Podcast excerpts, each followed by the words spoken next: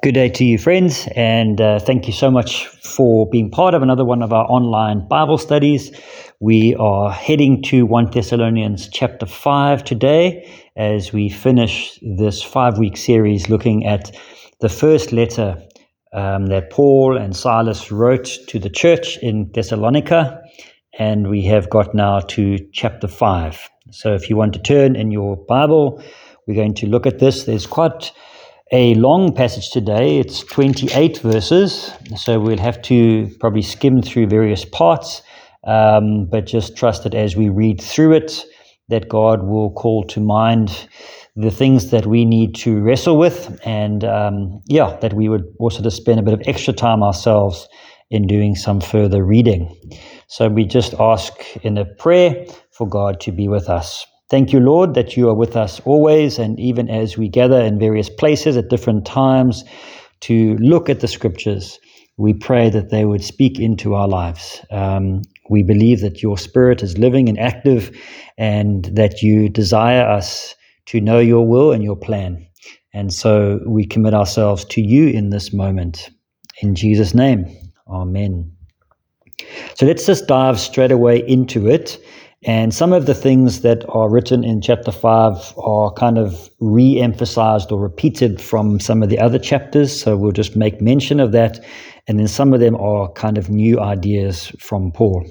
So, verse 5, um, he says, sorry, chapter 5. I really don't need to write to you about how and when all this will happen, for you know quite well that the day of the Lord will come unexpectedly like a thief in the night. Okay, so I think we understand really what he is saying here. Um, we've discussed this in the previous chapters. Just want to zoom in quickly on that phrase, the day of the Lord. So, so in Jewish tradition, there were kind of three ages um, that were that were known or, or presumed to be in existence. The first one is what we would call the present age, which is what we're living in now. And then there would be the age to come, which is always seen as the golden age. I suppose we would use the phrase um, that is the, the eternal life. And then there was this age that was in the middle of this, that separated the present age from the age to come. And that was always referred to as the day of the Lord. And it was um, known to be, you know, that, that that day would be almost like it would be the day of judgment. And so when you see here in verse 2 that Paul is saying that we don't know when the day of the Lord will come, it will come unexpectedly, this is what he's referring to. And this day of the Lord, the day of judgment, will separate the present age from the age to come. So that's just a bit of a reminder of that. The million dollar question is always, well, when would that be? Um, and many people have tried to predict when it would be unsuccessfully. So, what Paul says in verse 3 is equally important. He says, When people are saying, All is well, everything is peaceful and secure, then disaster will fall upon them as suddenly as a woman's birth pains begin when her child is about to be born, and there will be no escape. So, he just uses a very um, yeah, a very practical illustration, a very vivid illustration of how a woman who is pregnant doesn't know the exact date when the baby is going to be born. Now, particularly in the context of this time, there were no elective uh, Caesars, uh, cesarean sections. This was all just purely natural birth, and a woman would um, obviously know that she's pregnant, but she would not know when the day of the baby was going to come. So Paul uses that as a very vivid picture to say, we we know that the day is going to come, just like a woman who is pregnant. We don't know exactly when the time will be, but we must be prepared. We can't be caught by surprise and suddenly say, "Oh, um, you know, my waters are broken. Uh, I think I'm having a baby," you know, because that would be very, very silly. We, we can see our bodies changing, to use the illustration. We know that a child is going to be coming, and so there's no escaping that the child will come. So, this is his illustration to say the end will come, the day of the Lord will come. Let's be prepared for that. Verse 4 But you aren't in the dark about these things, dear brothers and sisters, and you won't be surprised when the day of the Lord comes like a thief. Okay, so again, an image that Jesus uses um, the thief that comes in the nighttime doesn't announce that he's going to come because if he announced, everybody would be ready. Everybody would bar their doors, put their alarm systems on, have their dogs ready, and they'll be waiting for the thief to come.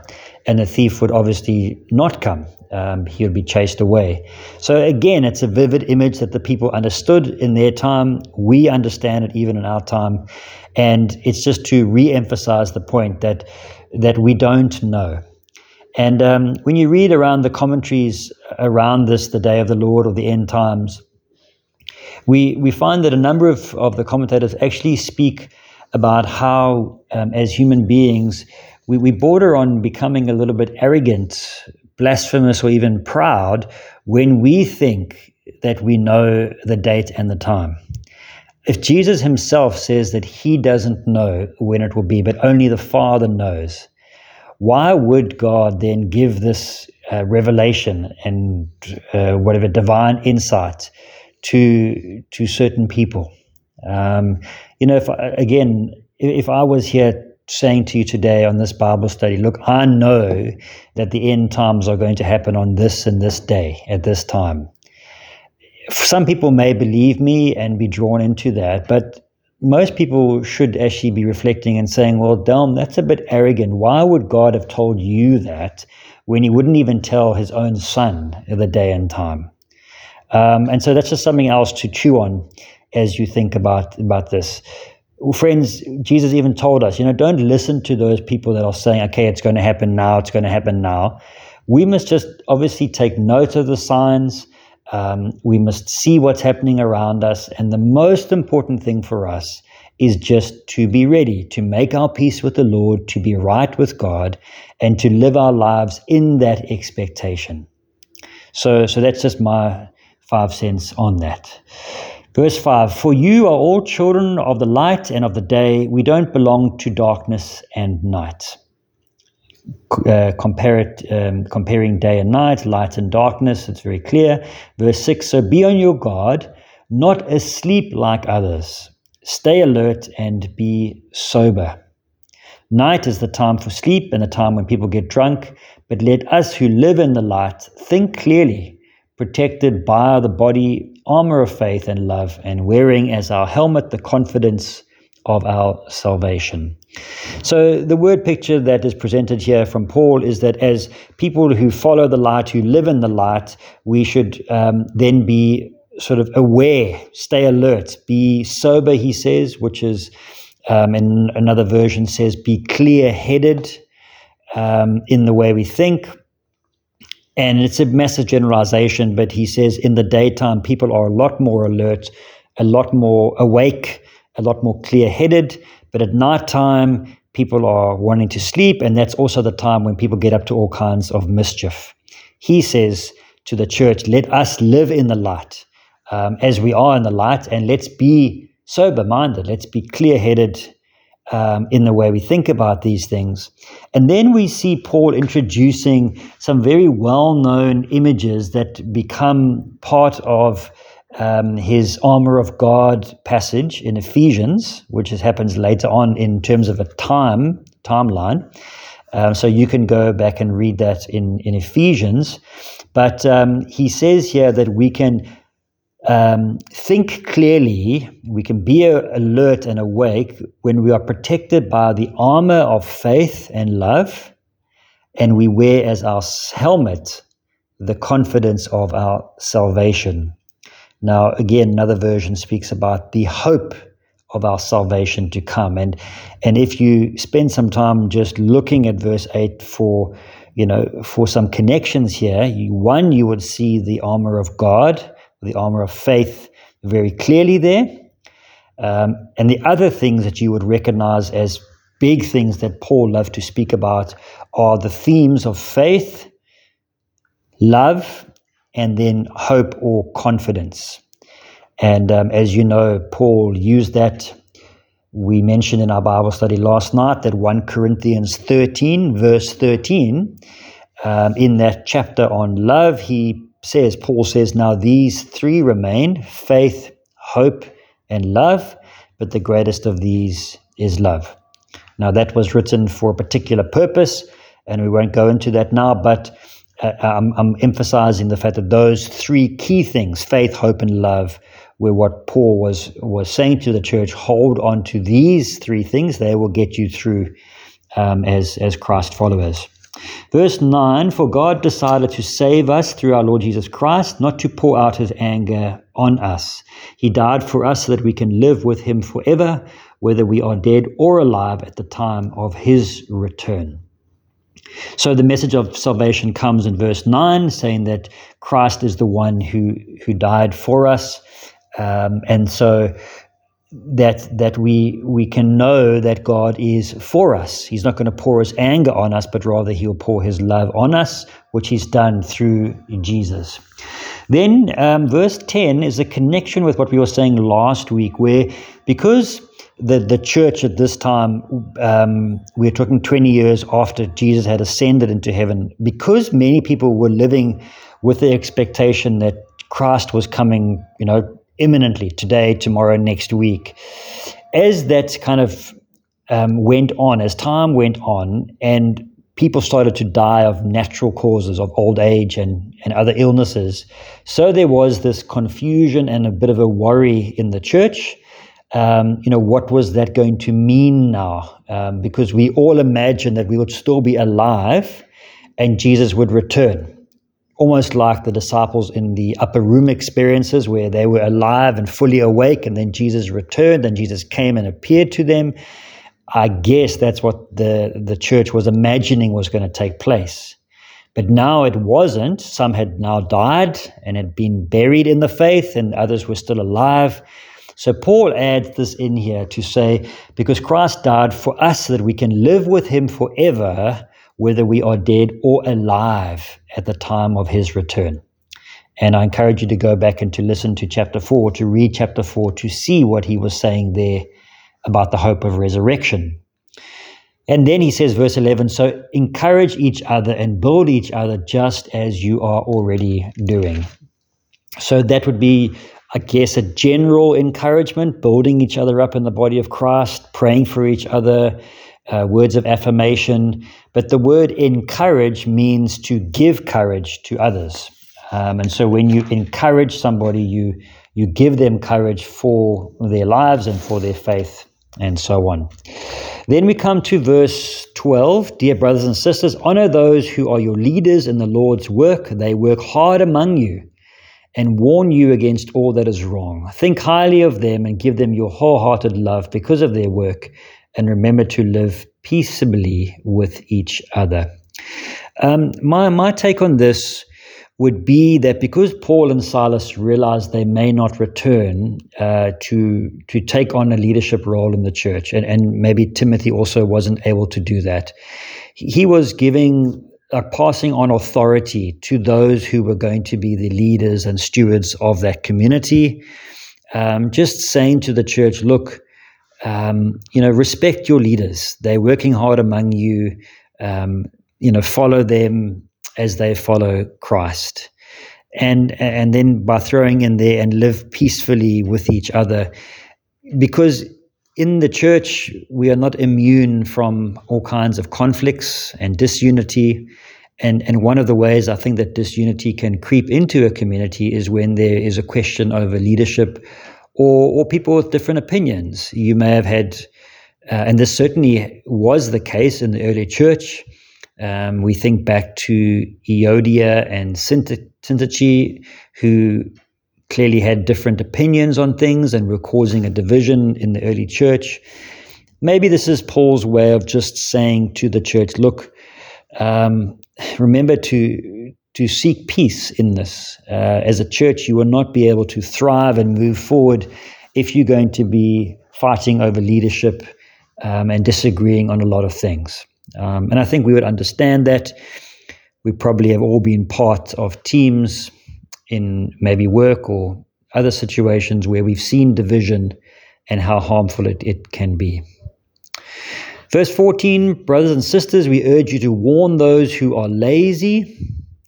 Now, that word lazy is also the word idle, and this refers to those who were choosing to sit around and basically say, What's the point in working? Because Jesus is coming back very soon. So, this is his way of saying to them, Listen, warn those who are sitting around to say, Listen, that's not what God wants from us. Yes, be prepared for the end, be prepared for him to come back, but rather be found in working for the Lord or, or in whatever you're doing, honoring God with that, than sitting around just being a trouble causer and, and causing uh, disruption in the community. He carries on, encourage those who are timid, and that that's can also be faint-hearted, um, and that's a lovely uh, thought. Also, is that he's saying to those in the church who are perhaps feeling a little bit stronger, encourage those who are faint-hearted. You know, draw alongside them. Then he says, take tender care of those who are weak. Be patient with everyone. Um, I, came across in one of the commentaries this idea of where it says, take tender care of those who are weak. Um, it's, it's more relating to how you would cling to a life raft. Um, and the idea behind that is that sometimes we think that the weak are the ones to be discarded. You know, um, that's not just physically weak, but spiritually, emotionally weak. Those who can't fend for themselves, we think, oh well, in order to be successful or, you know, to to move forward, we need to cut off those parts that are weaker. And Paul is saying, no, no, no. Cling to those, take care of them, draw them in, be patient with everybody, um, and that's how you will move forward as as a church. Don't just discard those who at the moment are, are struggling. Verse 15 see that no one pays back evil for evil, but always try to do good to each other and to everyone else. Jesus spoke about not taking out our revenge on others. He also challenged us to love um, our enemies, you know, also love our neighbors as we love ourselves. And um, we could see Paul's logic in this is to say, you know, as soon as one starts to be revengeful, pay back evil for evil, so there's a vicious cycle that takes place. Um, maybe there's something else also happening in the community we don't know much about, um, but Paul does offer us that advice. Then he says, verse 16, always be joyful, never stop praying be thankful in all circumstances, for this is God's will for you who belong to Christ Jesus. So these three thoughts um, are they are wonderful in that they are succinct and they are short and they are powerful, but they are also incredibly challenging. I mean, just those three words: always be joyful. I mean, how, how practical is that? I mean, have you found in your life that you're always able to be joyful? Uh, I mean, is that even doable? Or is Paul just saying, look, find the joy in life? Um, joy, obviously, is one of the fruits of the Spirit. Um, so seek joy despite your circumstances. Um, yeah, I find that incredibly hard. I mean, I hear what he's saying, but it's incredibly hard. He then he says, verse 17, keep on praying or never stop praying. Um, and we assume here he's not talking about being in the synagogue or the church, praying the whole time, being on your knees, because then you wouldn't get anything else done. You wouldn't be able to work, you wouldn't be able to eat, you wouldn't be able to fetch and carry your children. Um, there's none of those things would actually happen if you were just on your knees praying. So we assume that what he's talking about is to have this prayerful attitude all the time. Whether you're going about your work, whether you're going about your daily chores, it's to have the attitude of prayer and knowing that we can commune with God at all times. Verse 18, um, I'm going to read it from a different version here, which says, No matter what happens, always be thankful. Sure. Um, I think that is also something that we hear what it says, but that's not ever, not always easy. Um, maybe we in time can see the bigger picture, but Paul is urging us to say, well, you know, God is in all things, even when there are difficult circumstances. So, so seek to be thankful, seek to have a heart of gratitude in all these things. Um, I'm just going to be honest and say I find that tough. Um, I can't delete it from the Bible, um, but I'm just leaving it there for us to say these are Paul's final words of advice to the church. Um, and, and maybe he's just offering a different take on, on things.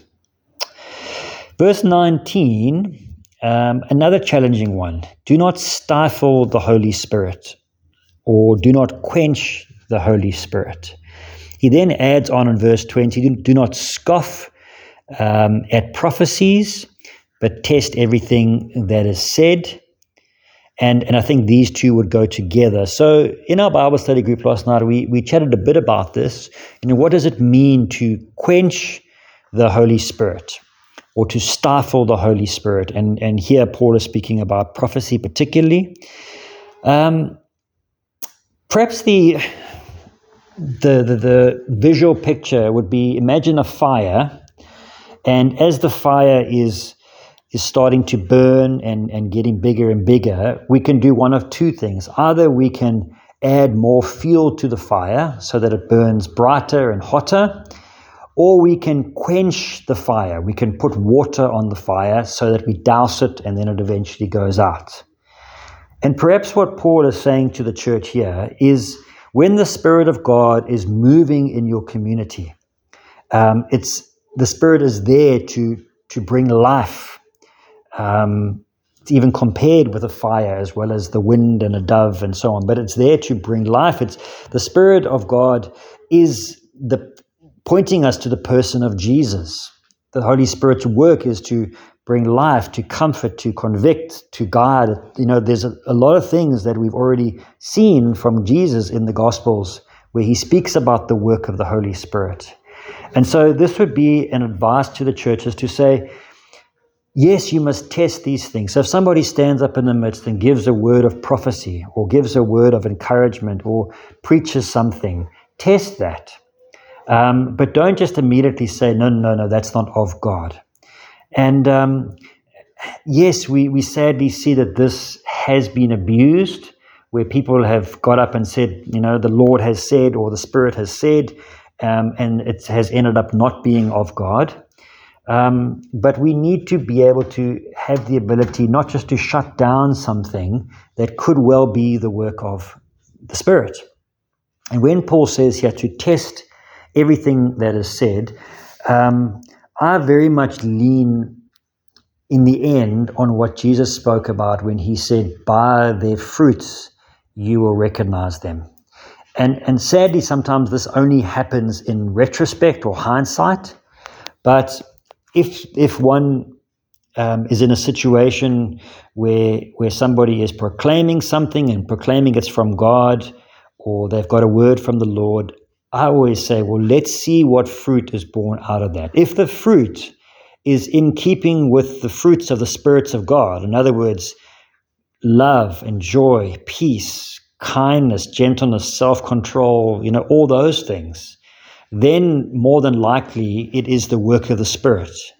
But if it's if the the prophecy or the word or whatever is said brings division and disunity and harm and um, you know all of those things, unkindness, a lack of love, then then definitely it's not from the Holy Spirit. Um, and so you know this is a hard thing, and in the church we we kind of have vacillated from one side to the other.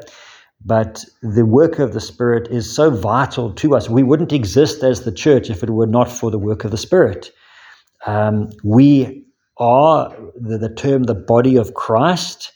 So each member makes up the body. The, and if you compare this with the physical body of Christ and what makes us dynamic and alive and move is not our own physical spirit, but it's the Spirit of God, the Holy Spirit that makes the bones and the body actually come to life and do the work of Christ in the world at the moment. So I don't know if that makes any sense, but uh, that's what Paul is saying to the church. And I would I would definitely say they would probably have got it wrong at times, and then definitely got it right at times. But he's saying to them, you know, rather don't stifle the spirit, but test it. Hold on to what is good. Keep away from every kind of evil. And that's a, just a reaffirmation of some of the stuff that was said in chapter 3 and 4. Now we come to his final greetings. Now, this whole chapter, particularly from I think verse 12 onwards, have been filled with these little one line statements, these very powerful words that Paul has given to the church. Um, and I think they could have chewed on these things for months and months in the future um, because he really gave them a lot of stuff to, to keep them going. But now we come to um, his final greetings, and a lot of this is common with how he ended off his other letters. So he says this um, Now may the God of peace make you holy or sanctify you in every way, and may your whole spirit and soul and body be kept blameless until the day when the Lord Jesus Christ comes again. God who calls you is faithful, and he will do this.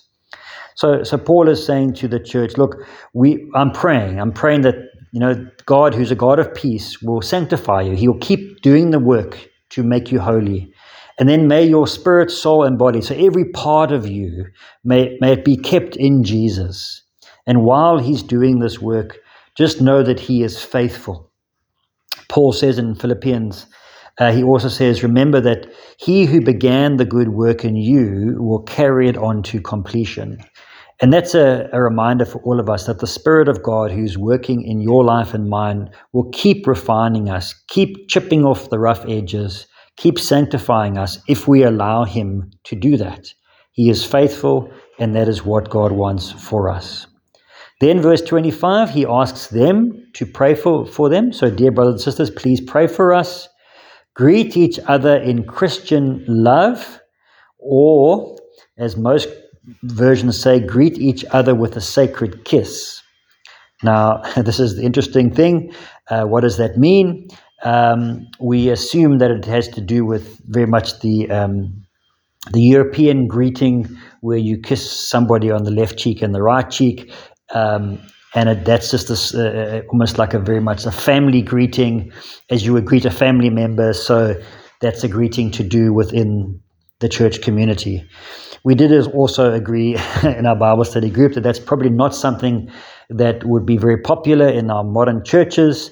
Uh, so, hence, we compromise and we say the benediction together and we hold hands as a sign of unity and, and blessing. Um, we may have many people running out the church if suddenly we started to greet each other with, with holy kisses.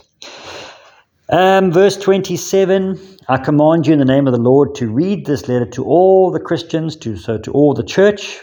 Um, so Paul is again giving his authority and remembering that there was no no copies of this, no email. I mean, copies may have been made of this letter in time, but because uh, writing and, and any form of um, letters or books were so expensive, there were not copies given to every member of the church. It was one that was sent and then written uh, and then read out in the church.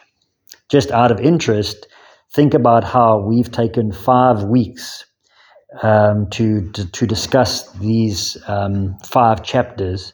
To read out all five chapters um, as one long letter would have taken a fair amount of time and then also a fair amount of discussion and digesting.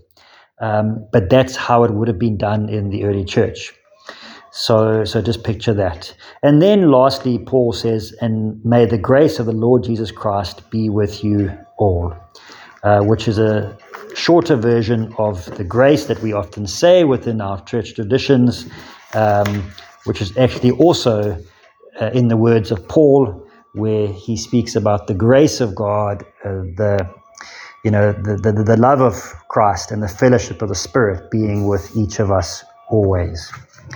Friends, I'm going to stop my ramblings there, and I, and I hope and pray that these words have been helpful for you. And um, as always, please go back and reread the passage and take note of anything that you feel is important for you or that the Holy Spirit may be challenging you or encouraging you with. Um, you know, sometimes in my experience, it may not be um, a voice from God or something that's written on the wall, but just a gentle prompting in your heart and your spirit and your mind that says, This is something that I must take note of. Um, and so maybe we could even put into practice what Paul is saying, where he says, Don't quench the spirit, just by saying, Lord, you know, what is it that uh, has been highlighted for me today in this passage, and and what would you like me to do about it? And um, I, yeah, I invite you to to take that um, and to ask God to lead you. So, friends, thank you very much for this. Um, thank you for being part of this journey over the last five weeks. We are going to be heading soon um, into the season of Advent. I will carry on doing one or two Bible studies for the next uh, week or so, but I'll give you a heads up when we're going to have a little break um, heading into the, the very busy Christmas season. But I pray that God would bless you. Thank you so much again. Bye bye.